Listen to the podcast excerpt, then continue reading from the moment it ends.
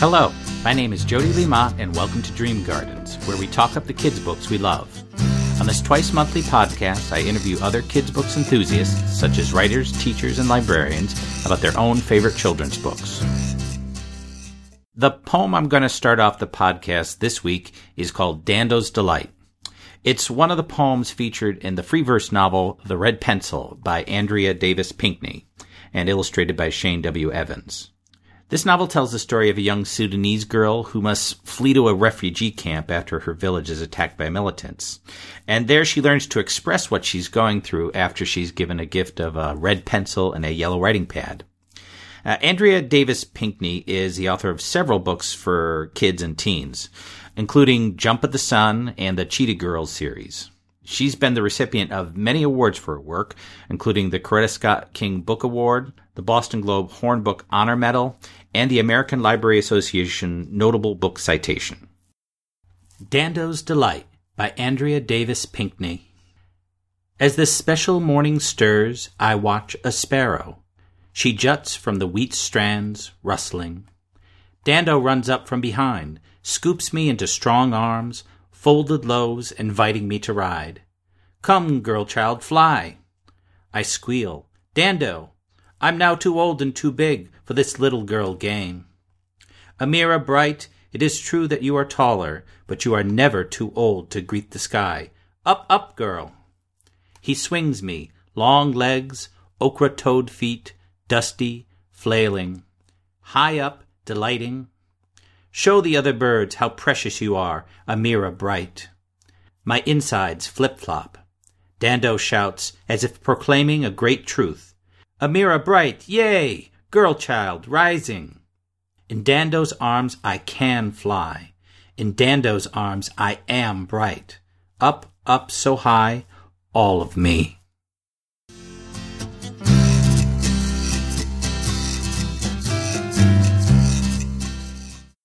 My guest today is Daphne Benedis Grab, author of middle grade books such as Army Brats and Clementine for Christmas, as well as the YA books The Girl on the Wall and Alive and Well in Prague, New York. You can find Daphne's website at daphnebg.com. That's D A P H N E B G.com. Thank you for joining me today, Daphne. Thank you so much for having me. Now, uh, one of your most recent books, the middle grade book that you've written, is Army Brats. Can you tell us a little bit about that?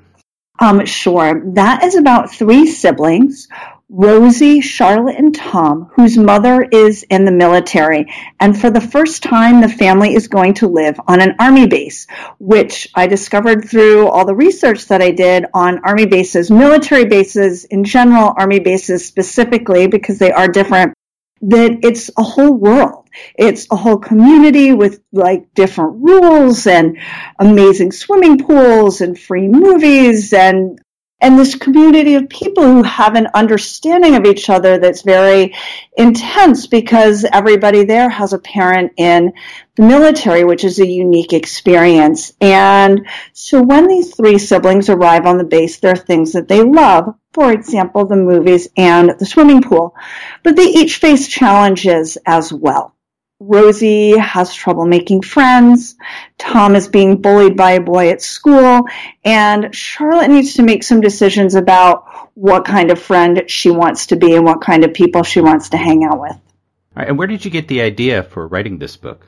You know, it's funny. It came out of a conversation. I had just finished Clementine for Christmas and my editor and I were talking about what we wanted to work on next. And I came up with this idea about a daycare center and just kind of mentioned in this conversation, oh, and one of the children in the daycare center could have a parent in the military. And my editor, Emily, said, wait a minute. What if you wrote something about a military kid? What if you wrote about a kid who lived on an army base? Because she had a good friend who grew up in an army base and she knew that it would be a really unique and fun setting for a story. So that's what I did. I started researching and discovered that she was right. She usually is.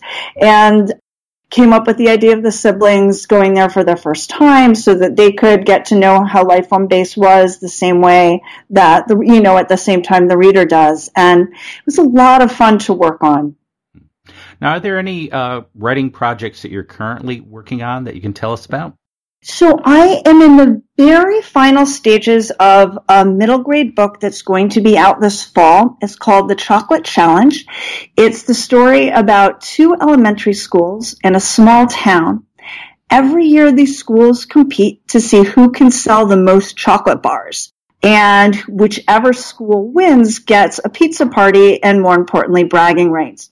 And it's always been a very friendly rivalry until this year when the captain and co-captain of each of the two teams each have a very strong reason for wanting to win the contest this year. And so things get a little out of hand. It escalates into being a prank war. And when do you expect to finish up this book and have it ready for publication? I'm just finishing up what's called second pass, which means my Emily and I already went through all the edits. We did that in the fall. And then it went off to copy edits. And then exciting things happened, like I got the cover, which I love. It looks like a half open chocolate bar. And I also got, they're going to do a page of chocolate scented stickers. And they sent me that. So, um, you know, those were really exciting moments where I think, wow, this is really happening. This is going to be a book.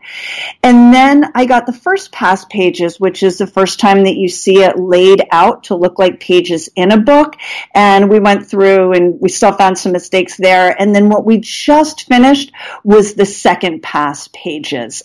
That was last week. Yeah, I think it's in good shape. I won't see it again. Like the next time it's in my hands, it'll be an advanced reader's copy and then a book. Like many authors, you also do school visits. Uh, what could a, a person expect from a school visit from you, and what do you get out of them as well?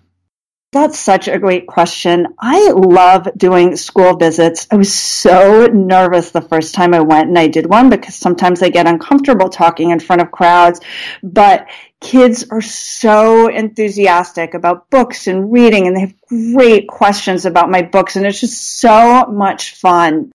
I always try to tailor what I do to the needs of the school, but in general, I walk in with a PowerPoint presentation that's all about writing. And I introduce some things about my books, but I mostly talk about my own experiences as a child and how those led me to become a writer.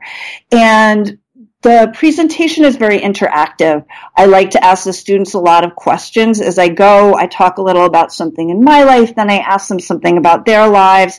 Students tend to be very excited about that and offer such fun, interesting, insightful comments. Um, it often turns into a good discussion.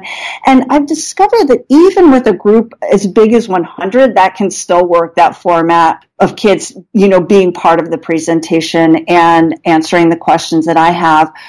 I also always like to leave a lot of room for student questions. Most teachers and librarians are phenomenal about having kids having read at least part of my book and the kids and preparing the kids with questions. And the kids are often very excited about their questions. They put a lot of thought into them. And so I like to have at least 20 to 30 minutes for that. And then at the end, I love to sign books. And you asked me also what I get about it. Yes. So invigorating and exciting to see what kids think about my books. The questions that they ask always surprise and delight me. Kids often see things in my books that I didn't even realize were there, so I leave with deeper insight. I'm also inspired to keep writing because of the enthusiasm that I see. Uh, the book you chose as your favorite is the novel 15 by Beverly Cleary, uh, which was originally published in 1956 by William Morrow and Company. Uh, what can you tell readers who, even those who have read Beverly Cleary before, who might be unfamiliar with 15 and what it's about? Sure. Um, I think most of us grew up on the Ramona books and maybe um, Henry Huggins and Ribsy.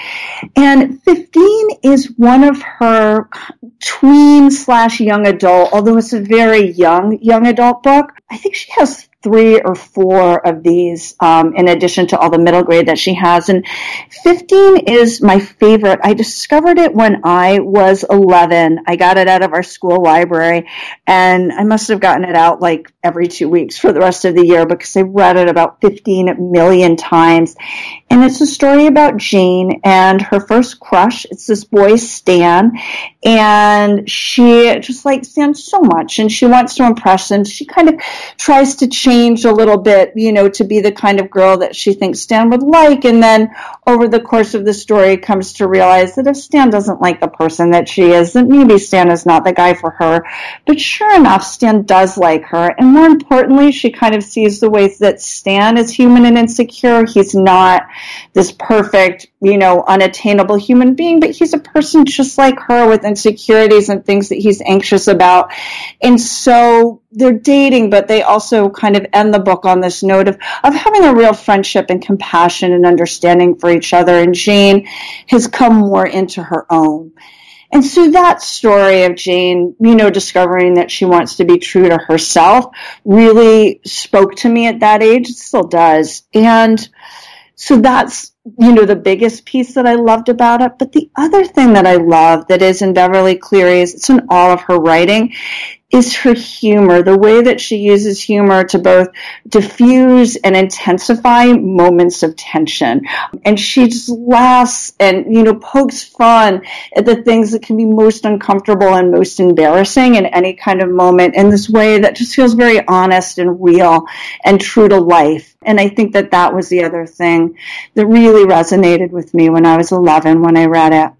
As I mentioned, the title uh, refers to Jane's age, 15. Uh, what is it about this age that's so significant in this book uh, that actually she thought it was important enough to title it 15? It's a really good question. And I think that it is because Jane is in such a place of transition in her life. She's no longer a child. She's in high school now and she's, she's growing up and she's understanding the world in ways that are more complicated. She's deepening in her knowledge of herself in the way that I think most of us do around, you know, maybe 13, 14, 15.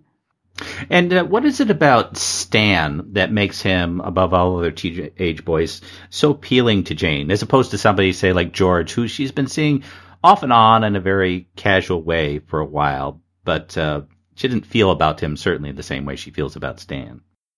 I think there's certainly some allure to the fact that Stan is the new boy, because of course that's mysterious. Like Jane has grown up with a lot of the boys at her school, but Stan is new and has a mysterious background, and I think that that's very appealing.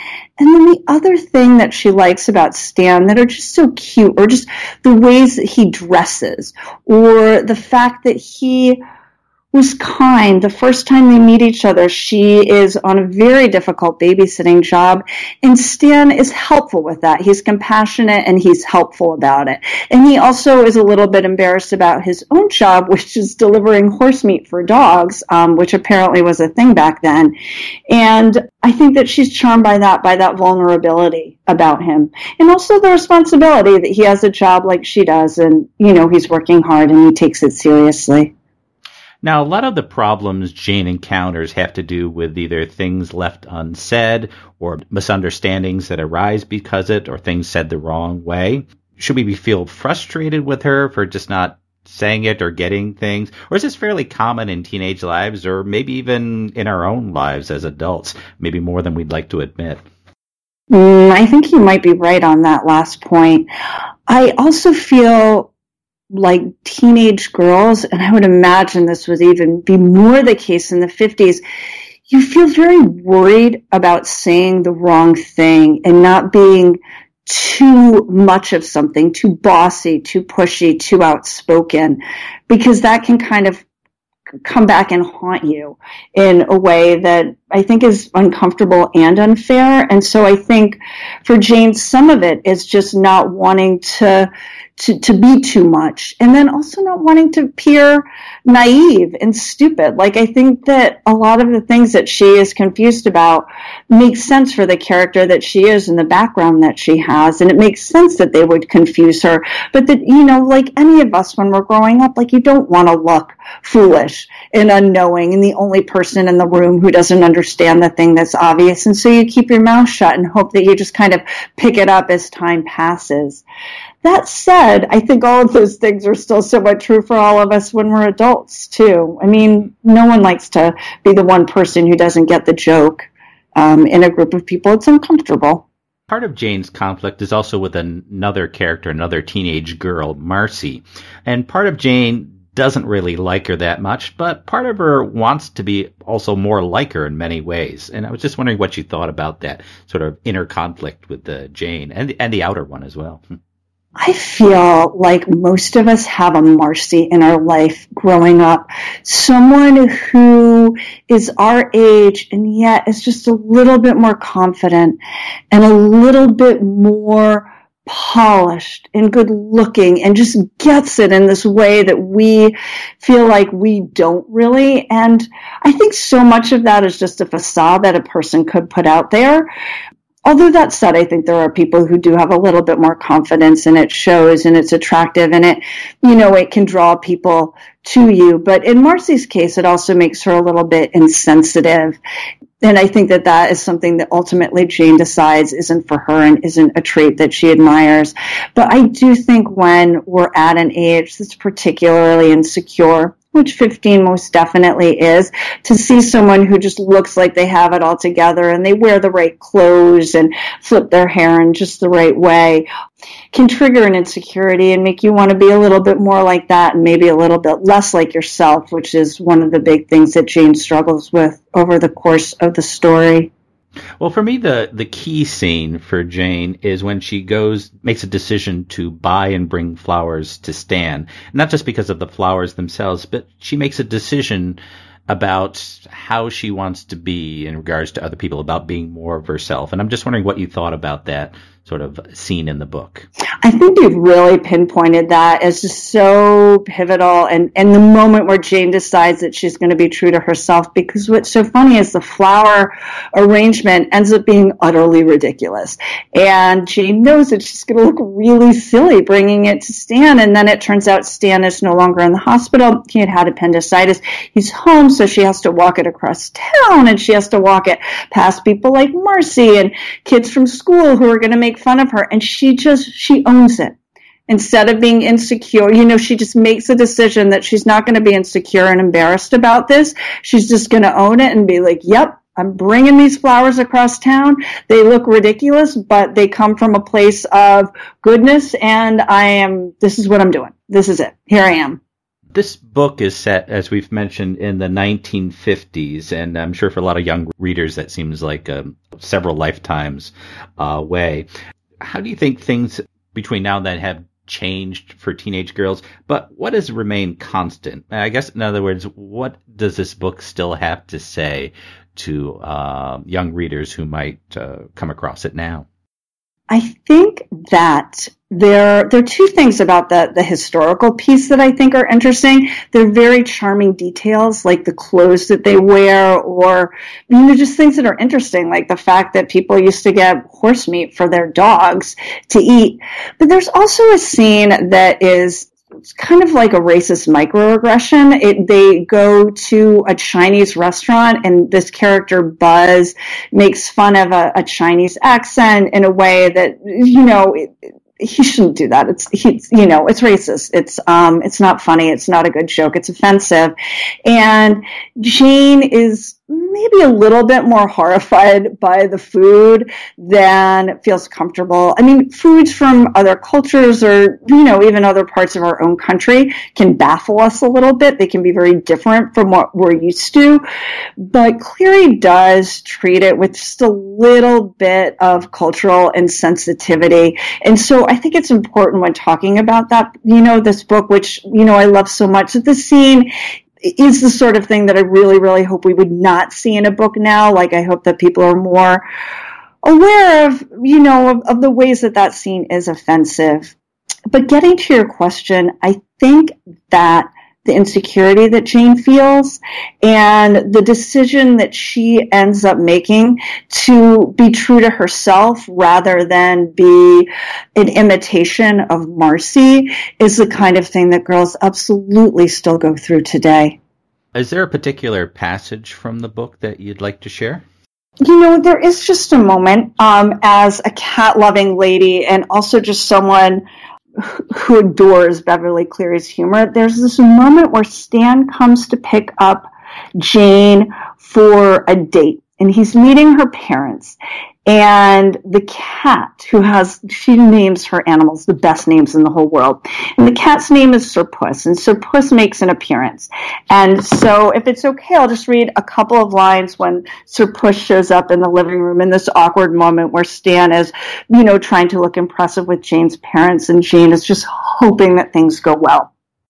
Mr purdy sat down again but stan remained standing. That's a handsome cat you he remarked Sir Puss stared, stared balefully at the visitor, then sat down, hoisted his hind leg, and began deliberately to wash. Inwardly, Jane squirmed with embarrassment. Leave it to Sir Puss. You'd think he was the most important member of the family, the way he acted.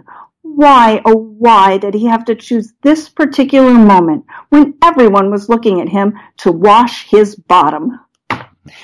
And I just feel like that's the kind of thing that happens when you want everything to be perfect. Your cat sails into the living room and starts washing his bottom. Uh, you talked about uh, Beverly Cleary uh, bringing humor into this uh, sort of story to help uh, develop this story and to, of course, make make it more interesting for the reader as well. Yes, absolutely. And it, you know, it both like laughs at this moment of tension, but it also deepens it because it's just, ah, like you're squirming inwardly with poor Jane as she squirms inwardly. Well, uh, Daphne, uh, thank you so much for uh, bringing this book to my attention. I, I'd not been uh, familiar with it before, and thank you so much uh, for taking the time to talk to me about it today.